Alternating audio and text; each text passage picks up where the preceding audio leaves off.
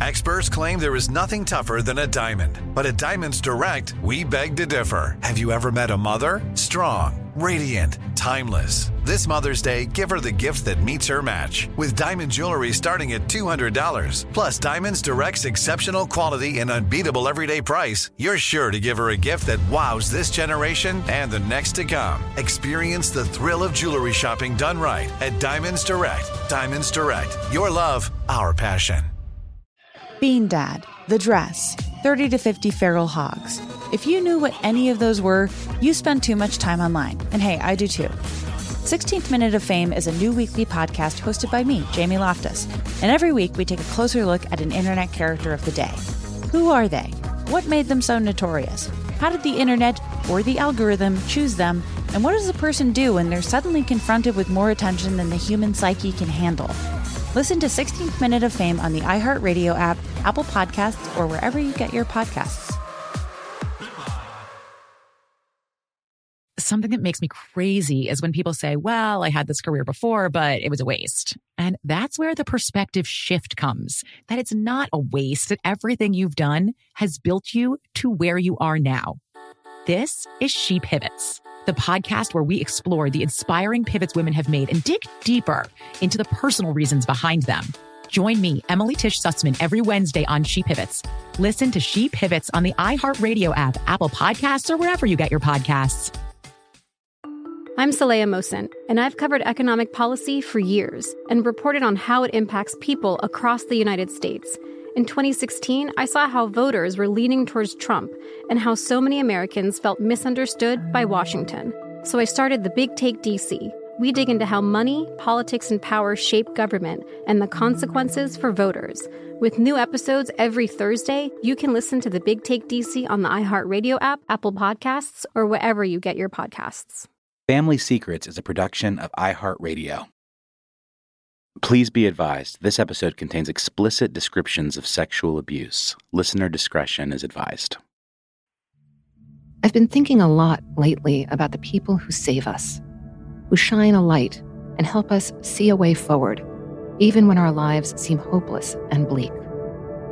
These people aren't necessarily our parents, or grandparents, or aunts or uncles. They don't have to be related to us by blood, or live under the same roof. When we encounter them, as children, as teenagers, or even later in life, we don't always recognize them as our guardian angels. But this is what they are. My guest today is Debbie Millman, and this episode is about the possibility of extraordinary resilience in the face of violence and trauma, and the redemptive power of love and strength found in the unlikeliest of places. I mean, I think that the best advice that I could give to anybody who's had this experience or is having this experience is seek help. Seek help. There was once, and I don't know if it still exists, it probably does in some parts of the world, in some parts of the United States, where even seeking help is a, a statement of weakness. And that's not the case. It's the biggest possible strength that a person could have is to say, I need help. I need help. Debbie is a force of nature designer, author, artist, illustrator, branding genius, and co founder of the world's first master's program in branding at the School of Visual Arts in New York City. She's also one of the most luminous, soulful people I know. It's an honor to share her story.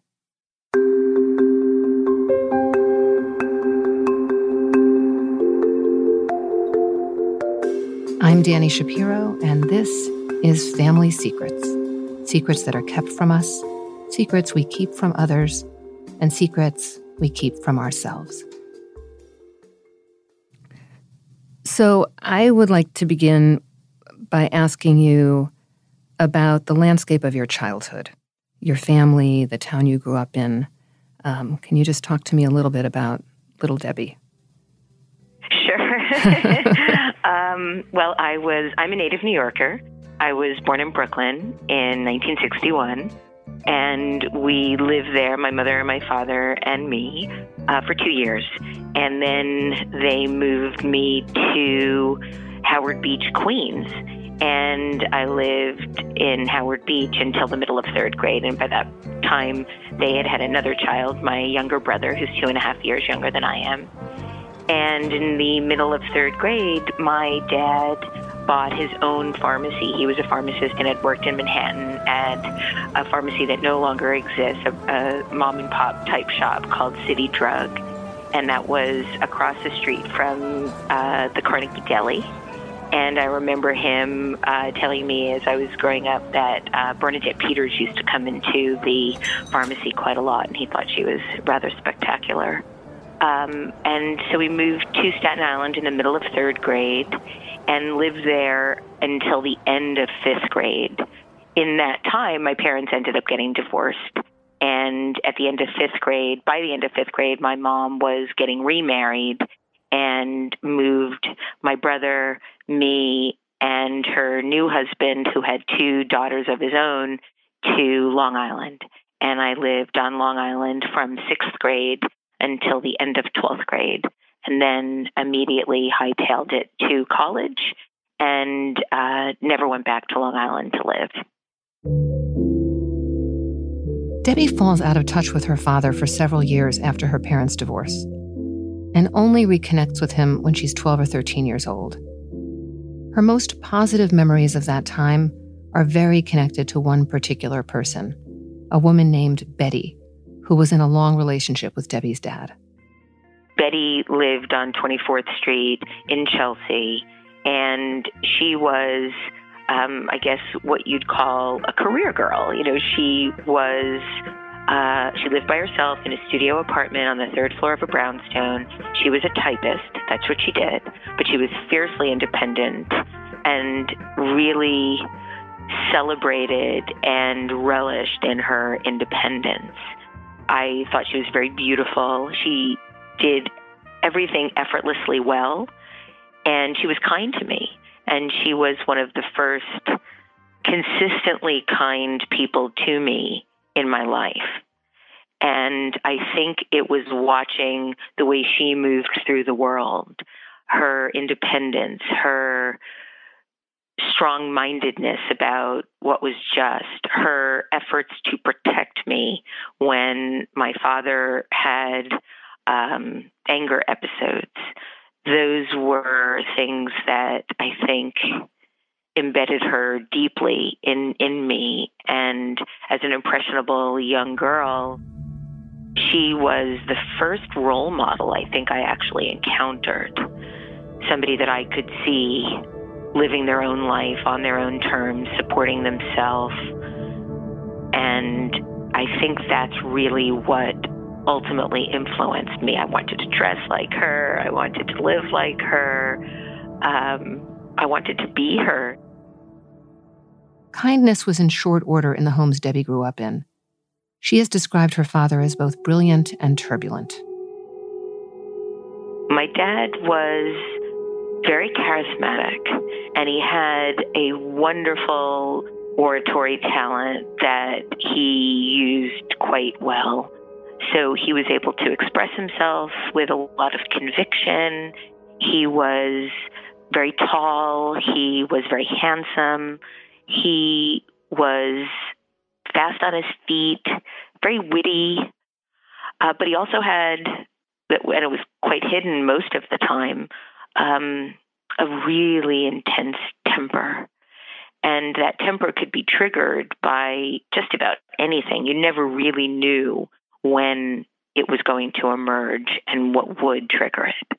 And so I don't really ever remember a time in my life when I wasn't afraid of him because I was terrified that something that I did inadvertently would cause him to blow up. And so I was always very scared around him, in as much as I was also, and this is sort of where it gets complicated, really trying to get his approval and really wanting very badly for him to be proud of me and to love me. And there was no question in my mind that he did love me. It was just really, really hard for him to express. Well, and what you're describing too, that hair trigger, like living in a situation where you don't know what's going to set it off. Exactly, exactly. And so good times could immediately become horrific because somebody would say something or do something or he would get angry about something and then suddenly everybody was on on watch. Debbie's father doesn't become physically violent until she's a bit older. The first episode she remembers involves Betty, Thanksgiving, and a turkey. We were eating, and I remember there was a, a football game on, and he was watching it, and he ended up um, getting very angry with all of us for not being appreciative enough and happy enough. He always wanted us to be happy. He threw the turkey across the room and started to chase Betty around the room. And then she tried to get away from him by running outside. And then he ran outside after her and picked up a shovel and was chasing her through the woods. Um, and then came back alone. We were not allowed to go outside to help her. He didn't hit her, but he locked her out and kept her locked out all night. And she ended up sleeping in the unlocked car. Thankfully, that was open. And um, that memory is, is just seared into my brain, and I'll never forget that. While her dad is chasing Betty around the yard, Debbie and her brother hide in the bathroom and lock the door. Eventually, things calm down, and her father becomes contrite, tries to pave over his behavior with extravagant gifts and gestures. But the pockets of peace never last very long. That was the the first time I, I witnessed any violence. Um, but then later, he'd be throwing things. I don't know that he ever ever hit any of the women he was with with his hands. That I'd never witnessed, but I did witness a lot of throwing things, rocks, furniture, lamps, um, some of which would, would hit hit us or hit her. And that was that was really hard, really hard. Yeah, really, really hard to have a parent with such a terrible and unpredictable temper. But the incident with the turkey and Betty, that's nothing compared with what comes next. We're going to pause for a moment. Bean Dad, The Dress, 30 to 50 Feral Hogs. If you knew what any of those were, you spend too much time online. And hey, I do too. 16th Minute of Fame is a new weekly podcast hosted by me, Jamie Loftus, where every week I take a closer look at an internet character of the day. Who were they? What made them so notorious? Why did the internet choose them? And what does a person do when they're suddenly confronted with more attention than the human psyche can handle? I'll be talking to internet historians, experts, and yes, the main characters themselves to get a fuller picture. Because I think that even outside individual experiences, a character of the day tells us something about how the internet worked at that time and how the attention economy developed into the freaky three headed dragon it is today. Together, we probably won't be able to properly log out, but we can take a walk down scary internet memory lane and see one day a little more clearly. Listen to 16th Minute of Fame on the iHeartRadio app, Apple Podcasts, or wherever you get your podcasts. This is Neil Strauss, host of the Tenderfoot TV True Crime Podcast, To Live and Die in LA. I'm here to tell you about the new podcast I've been undercover investigating for the last year and a half. It's called To Die For. Here's a clip all these girls were sent out into the world and they were told try to meet important men, try to attach yourself to important men. The voice you're hearing is a Russian model agent telling me about spies sent out to seduce men with political power. The war in Ukraine is also being fought by all these girls that are all over important cities.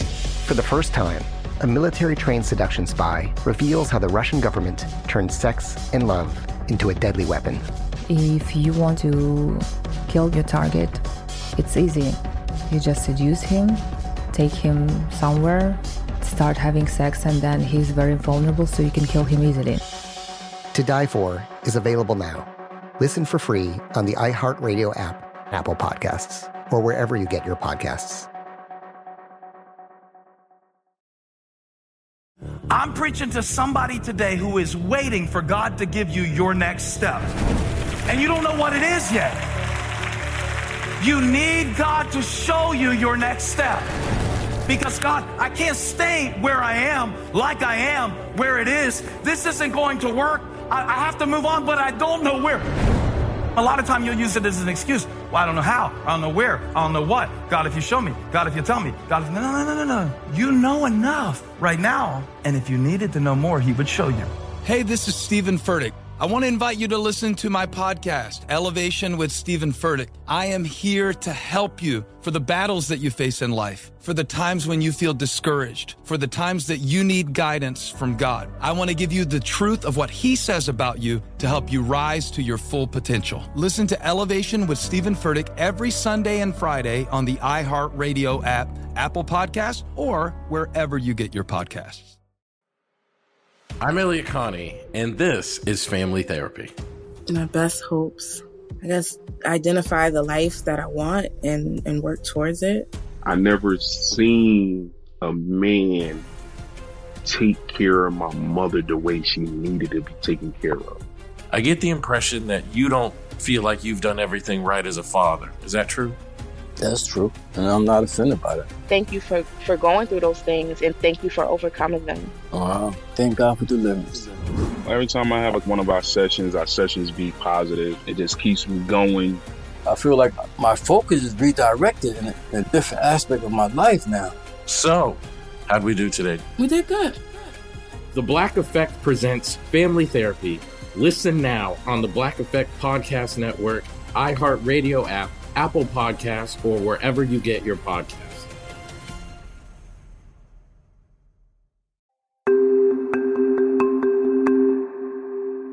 Debbie's newly divorced mom attends a meeting of parents without partners. Imagine Match.com for divorced or widowed people, except in real life, on folding chairs, probably in a church basement. And there, Debbie's mom meets and marries her next Mr. Wrong. She married a man who um, was brutal. You know, whatever anger issues my dad had at that point, you know, he had never, ever beaten me or my mother. Um, he had he had a temper, and I was terrified of that temper as far back as I can remember. But I had never witnessed anybody actually hitting anybody until he came into our lives, and he hit all of us. He hit my brother repeatedly. He beat me. He beat his own daughter once so badly she couldn't go to school. He would beat me and my brother every time we did come back from my dad, from a weekend with my dad. At that point, I have to say it was my choice to say I, I I'm not going to see him anymore because I couldn't bear being beaten. Now my dad didn't protest it. He didn't go to court to try to continue to see us. The he did stop paying his child support, so my mom had to take him to court. Okay, I just want to be sure you're hearing what's happening here. Debbie is put in the insanely impossible, heartbreaking position of either A, seeing her dad and being beaten for that offense by her stepdad, or B, not seeing her dad. I remember going with her to court, and I remember getting all dressed up that morning because I wanted to look pretty so that maybe when he saw me, he'd try to rescue me. but he didn't show up. I was wearing a dress that my mother had made me. She was a seamstress and made all my clothes pretty much. Um, and it was a orange and pink and white tiny little flowers pattern all over the fabric. And it had um, puff sleeves. And I was wearing a pair of white boots. And I thought I looked really, really good. Um, and thought he would think that too. But he never showed up.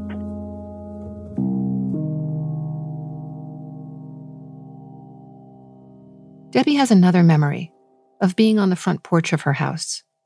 Her father has come by to give her a birthday present, and her mother and stepfather won't let him in the house, so Debbie has to go out on the porch. And Debbie's father wants her to tell him that she wants the present, that she really, really wants the present. And she does. She really wants it. She feels guilty for wanting it because her mother and stepfather have told her that her dad is a bad guy. But finally, she admits that she wants it. And at that point, I guess my mother and stepfather were so worried about what he would say or do um, that he turned on the intercom in an effort to listen to what was happening, um, but they pressed the wrong button and music went on instead of the, the microphone. And so I, I stood there, and I think we were all, there was all this sense of humiliation and shame and fear and longing.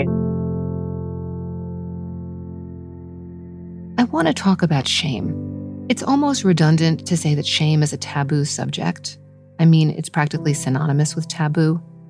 But over and over again, what I see in my life as a writer, as a teacher of writing, and as host of this podcast is that so many of us walk around feeling consumed by shame.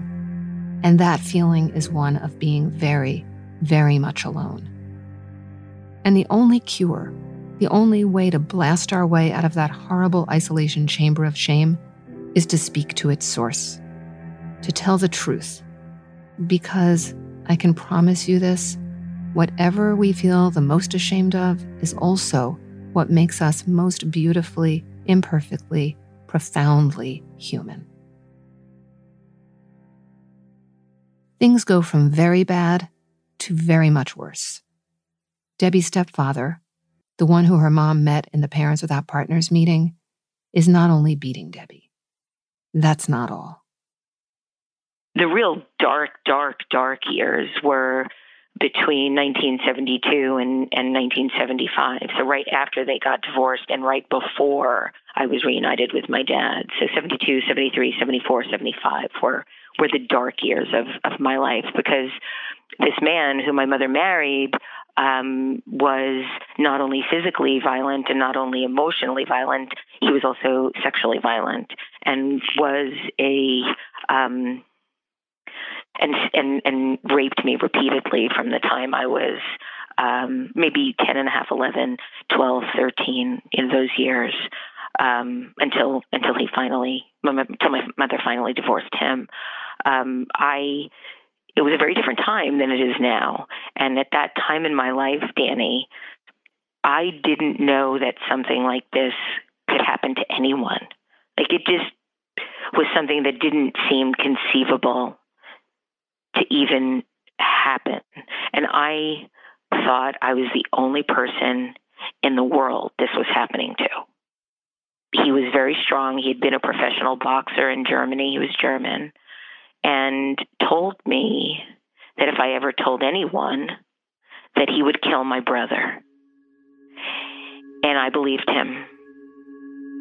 He beat my brother repeatedly and treated him terribly while we were all together.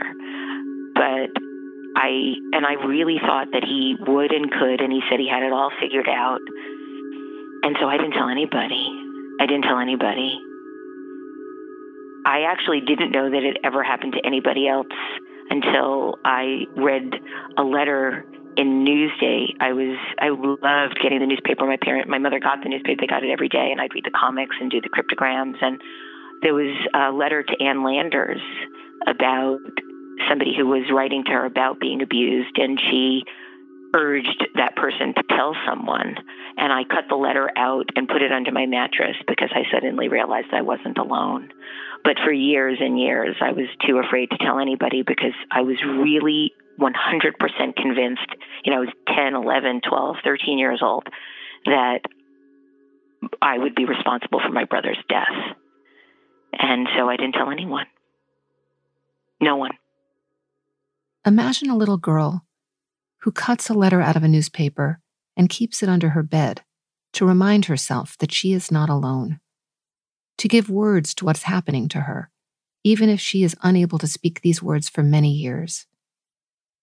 This conversation between Debbie and me took place during the few days following the courageous testimony of Dr. Christine Blasey Ford and the response of Brett Kavanaugh to her testimony. The idea being, there was no corroboration. The idea being, why didn't she say something at the time? The idea being, it's her word against his. the sense of the aloneness that you must have felt and not having the language for it, right? Not even having the neural pathways to understand what was happening. I had no idea. No idea. At some point, when she's 12 or 13, Debbie gets her period. And then she doesn't get her period. She becomes petrified that she's pregnant. She doesn't speak the truth to a single soul. Instead, she makes up a story because what else can she do? Who can she turn to? I ended up concocting a story. And I told my mother that I had been assaulted at school. And she took me to a doctor. She also informed the school. And and then I had all the added guilt of lying. And she took me to a doctor, and the doctor examined me. And the doctor told my mother that it was not possible that this was a one off situation because of the scar tissue that I had. And told her instead that I must be lying because I must have had a boyfriend mm. because of what he saw as repetitive activity. A 12 year old girl, a sixth grader, must have a boyfriend. Yeah, that must be it. So I wasn't believed. And I just had to continue on. My mother never confronted me about it. She didn't accuse me of lying. We're going to take a quick break. We'll be back in a moment. Bean Dad, The Dress, 30 to 50 Feral Hogs. If you knew what any of those were, you spend too much time online. And hey, I do too. 16th Minute of Fame is a new weekly podcast hosted by me, Jamie Loftus, where every week I take a closer look at an internet character of the day who were they? What made them so notorious? Why did the internet choose them? And what does a person do when they're suddenly confronted with more attention than the human psyche can handle? I'll be talking to internet historians, experts, and yes, the main characters themselves to get a fuller picture. Because I think that even outside individual experiences, a character of the day tells us something about how the internet worked at that time and how the attention economy developed into the freaky three headed dragon it is today. Together, we probably won't be able to properly log out, but we can take a walk down scary internet memory lane and see one day a little more clearly. Listen to 16th Minute of Fame on the iHeartRadio app, Apple Podcasts, or wherever you get your podcasts. This is Neil Strauss, host of the Tenderfoot TV True Crime Podcast, To Live and Die in LA.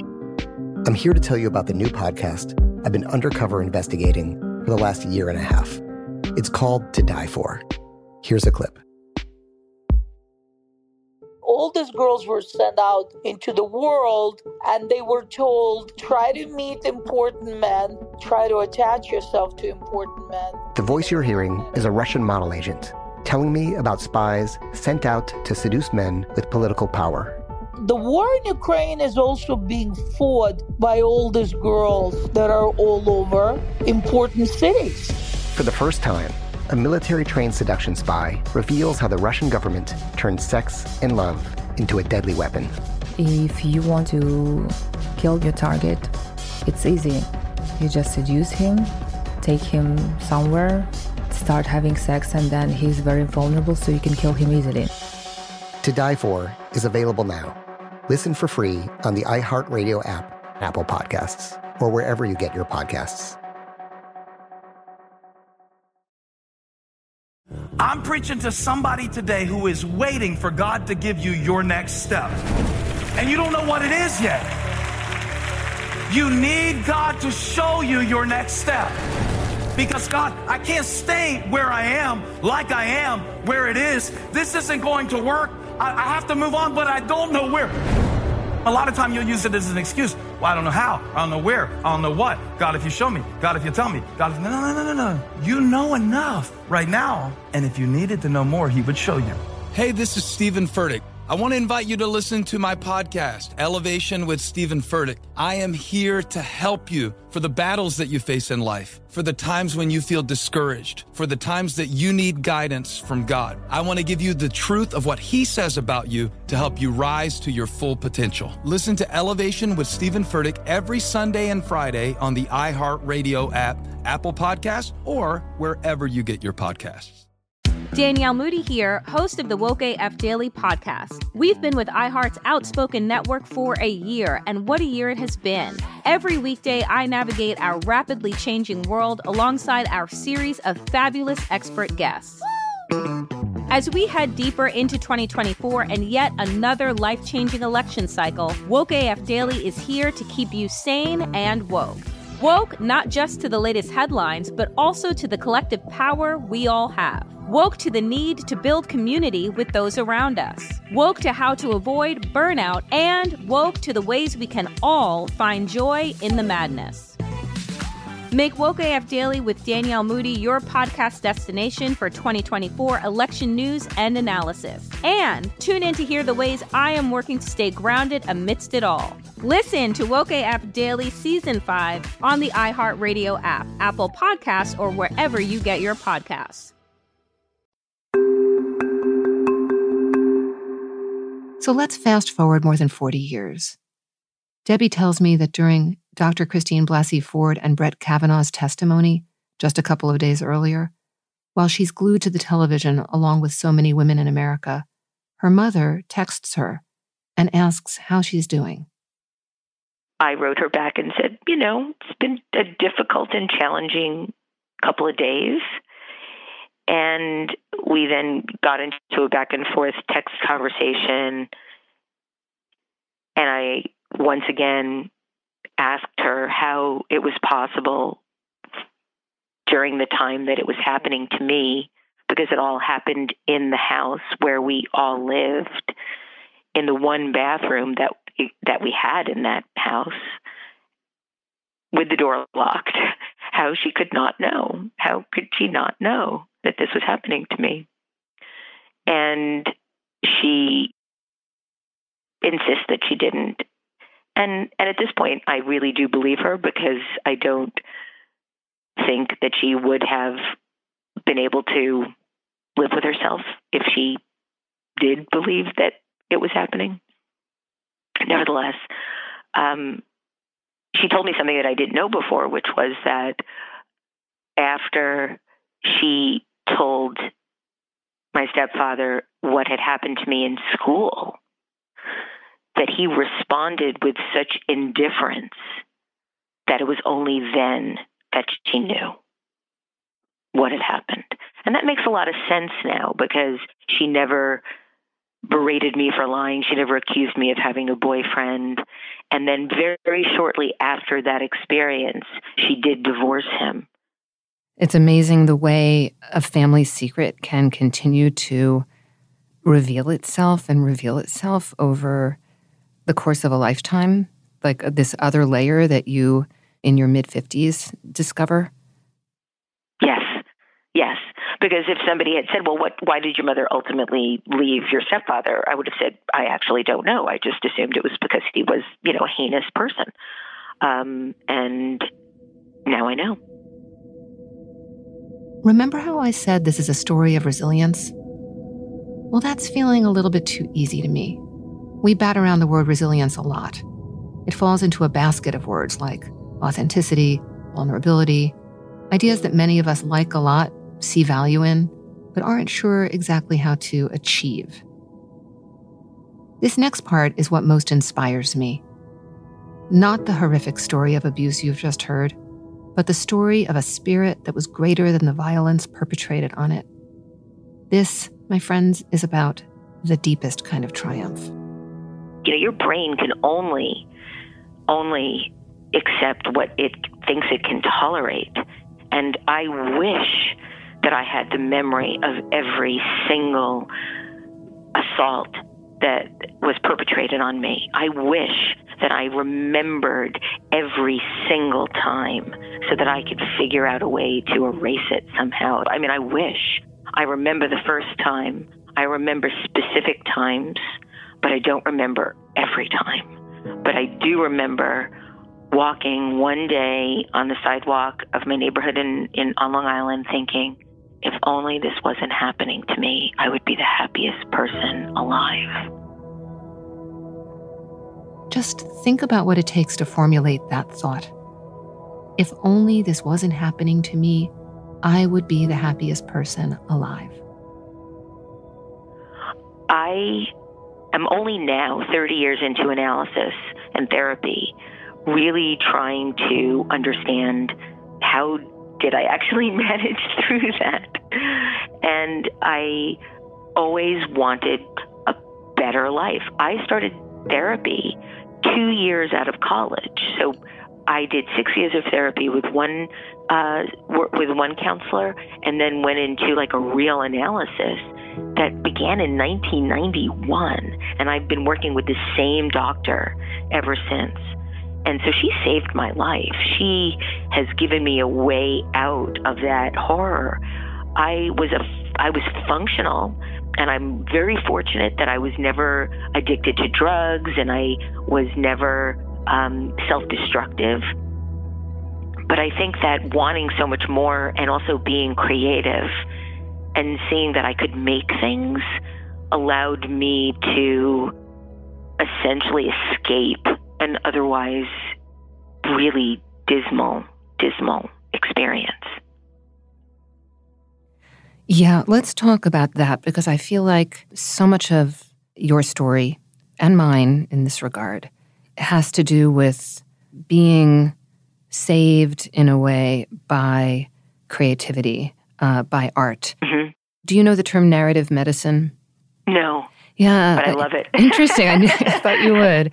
It's it's a it's a it's a relatively new literary field, and I remember the first time I heard it, um, and I heard it in relation to my own work, to my memoirs. That you know that what I have been doing all these years without having the term for it is narrative medicine in some way, and I kind of recoiled against it because it felt a little bit too self helpy to me, or too much like writing as therapy or journaling. Um, but I've come to understand what it means to share a story, to shape a story, to craft to craft art out of the chaos of a life. Well, I, I, because I thought about this so much, I've come to the conclusion that my longing for a better life was bigger than my shame about my existing life. And so that is what propelled me forward. I also, the older I've gotten, the less secretive I've been. And I kept the my abuse and, and violation and even even the the fundamental um, dysfunction in my relationship with my dad pretty much secret until the last five years. I was really ashamed of of what happened to me. I felt that I would be seen as damaged or inferior and told my closest friends and, and, and partners, but was not in any way a spokesperson for overcoming trauma or abuse. And initially, it was more uh, motivated by a sense of not letting those bad experiences sort of win or overtake the theme of my life. And I would always tell people, well, I, you know, I'm not going to give in to that. I'm not going to uh, let that stop me. And in fact, you, you, you don't have the capacity to let it stop you or not. It will impact you if you don't deal with it. It will catch up to you and overtake you if you don't it's only really in the last couple of years that I've become very transparent about these experiences with with my close friends and partners and and colleagues. Um, this is the most substantial conversation I've ever had about it in any kind of public forum. Debbie did briefly touch on her history of abuse when she was a guest on the Tim Ferriss show a couple of years back. Tim, who is as prepared as he is intuitive as a host, asked Debbie about her work as a board member for the Joyful Heart Foundation, an organization dedicated to eradicating sexual violence. On their website, Tim had noticed a comment of Debbie's about her work for Joyful Heart. She said that it made her entire life make sense. And Tim wondered, what did she mean by that? Do I tell the truth? This is this. I mean, at that point, it wasn't a, a secret, but it was very private, really private. This was my personal trauma. I'm, I'm now going to like talk to one of the most popular podcast hosts in the world about this very personal, very tender trauma. And I just took that, as you put it, Dani, so well, that step into courage. And I told my story. I told it for the first time. And life has not been the same since. you know, Tim's show is a really popular show. I get emails every single week, sometimes every day. And that podcast was done several years ago with people sharing and disclosing and needing help or wanting resources. And um, and now I'm having this conversation with you because I did talk to some degree to Tim about it, but not not to this degree, not to this degree.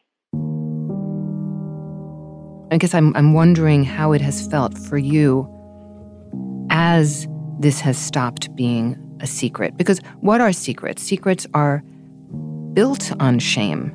If we keep a secret, it's because we feel afraid, guilty, uh, most often ashamed that somehow alone, you know, that somehow uh, this is not an okay way to be, it's not an okay way to feel.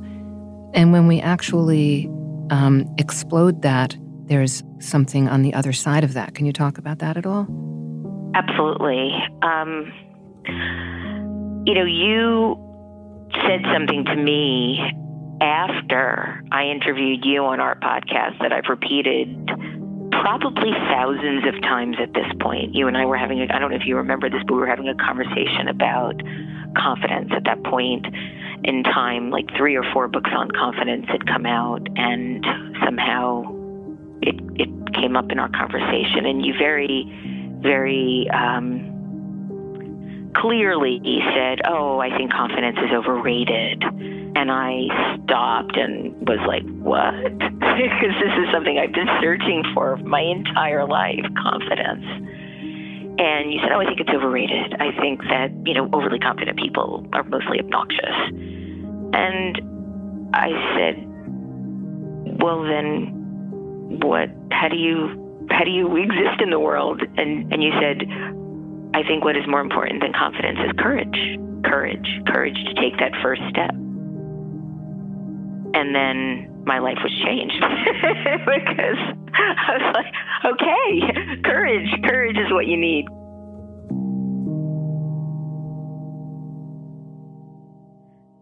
Sharing allowed for a certain camaraderie from others that were also abused, that suddenly we could look at each other and say, me too, in a really profound way. There's also parts of me now, and looking back on it, you know, why didn't I tell anybody? Okay, I know you killed my brother, but why didn't I run away? And I and I'm thinking about it now as the adult that I am, not as a little girl that had no place to run or was afraid that her brother would be killed or was powerless to a much larger, stronger person who was supposed to take care of me. Um, and and trying to make sense of all of that is likely going to be a lifetime, take me a lifetime but I don't hate myself as much as I did for it having happened at all. And and I still really grapple. You know, there is not a, a, a pat ending to this story or this experience. I grapple a lot. It's all an evolution. And I can look back and at my 20s and my 30s and my 40s and now in my 50s. And what I can sincerely tell you is that every decade has gotten better and every year has gotten better despite mishaps or, you know, bad experiences or sad experiences or heartbreak. What I can tell you is that there's not a year that's gone by in my continuing to try to understand it and make sense of it and make sense of who I am and my place in the world that I can tell you has not gotten better and has not gotten clearer. And I just hope that that will continue over the rest of my life. This really rough story has a really lovely postscript. Remember Betty and her single working girl apartment on West 24th Street in Manhattan that signified, for Debbie, the possibility of independence, security, glamour, and success? The one happy home experience she had ever known as a kid? Well, guess where Debbie lives now? Um, because she lived on 24th Street, and that was my one sort of memory of having a happy home experience. Whenever I would go to restaurants in Chelsea or the High Line, I'd always cut across 24th Street and touch the uh, numbers 449, whereas, which is where she lived, uh, on the gate, on the out, outside gate of the house. And then I ultimately, because of that, was able to uh, buy a place on 24th Street that I saw was for sale. I don't live at 449, but I live really close by and, and see it all the time. When I told Betty, she sent me photos that she had of the block um, that that she'd had from from back in the 70s, and she was just so touched and thrilled. And we're we still keep in touch, so she knows where I am and what I'm doing. I'd like to thank my dear friend Debbie Millman for appearing on Family Secrets and sharing her story of courage and resilience. You can find out more about Debbie's work on debbiemillman.com, and I urge you to listen to her fantastic podcast, Design Matters. I also encourage you to learn more about the Joyful Heart Foundation, which carries out its mission through an integrated program portfolio of healing, education, and advocacy for survivors of sexual assault. That's joyfulheartfoundation.org. Family Secrets is an iHeartMedia production. Dylan Fagan is the supervising producer. Andrew Howard and Tristan McNeil are the audio engineers, and Julie Douglas is the executive producer. If you have a family secret you'd like to share, you can get in touch with us at listenermail at familysecretspodcast.com. And you can also find us on Instagram at Dani Writer and Facebook at Family Secrets Pod and Twitter at Fam Secrets Pod. That's Fam Secrets Pod. For more about my book Inheritance, visit DaniShapiro.com. Bean Dad, The Dress, 30 to 50 Feral Hogs. If you knew what any of those were, you spend too much time online. And hey, I do too. 16th Minute of Fame is a new weekly podcast hosted by me, Jamie Loftus. And every week we take a closer look at an internet character of the day. Who are they? What made them so notorious? How did the internet or the algorithm choose them? And what does a person do when they're suddenly confronted with more attention than the human psyche can handle? Listen to 16th Minute of Fame on the iHeartRadio app, Apple Podcasts, or wherever you get your podcasts.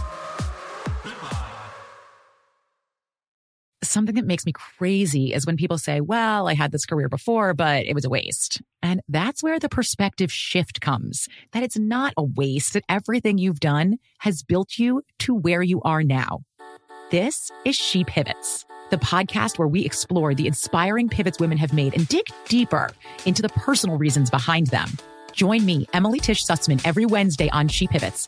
Listen to She Pivots on the iHeartRadio app, Apple Podcasts, or wherever you get your podcasts. The Big Take from Bloomberg News brings you what's shaping the world's economies with the smartest and best informed business reporters around the world.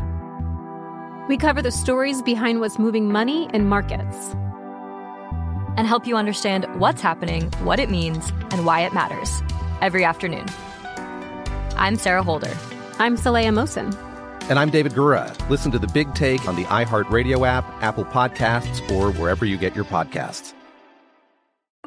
I'm Saleha Mohsin, and I've covered economic policy for years and reported on how it impacts people across the United States. In 2016, I saw how voters were leaning towards Trump and how so many Americans felt misunderstood by Washington. So I started the Big Take DC. We dig into how money, politics, and power shape government and the consequences for voters. With new episodes every Thursday, you can listen to the Big Take DC on the iHeartRadio app, Apple Podcasts, or wherever you get your podcasts.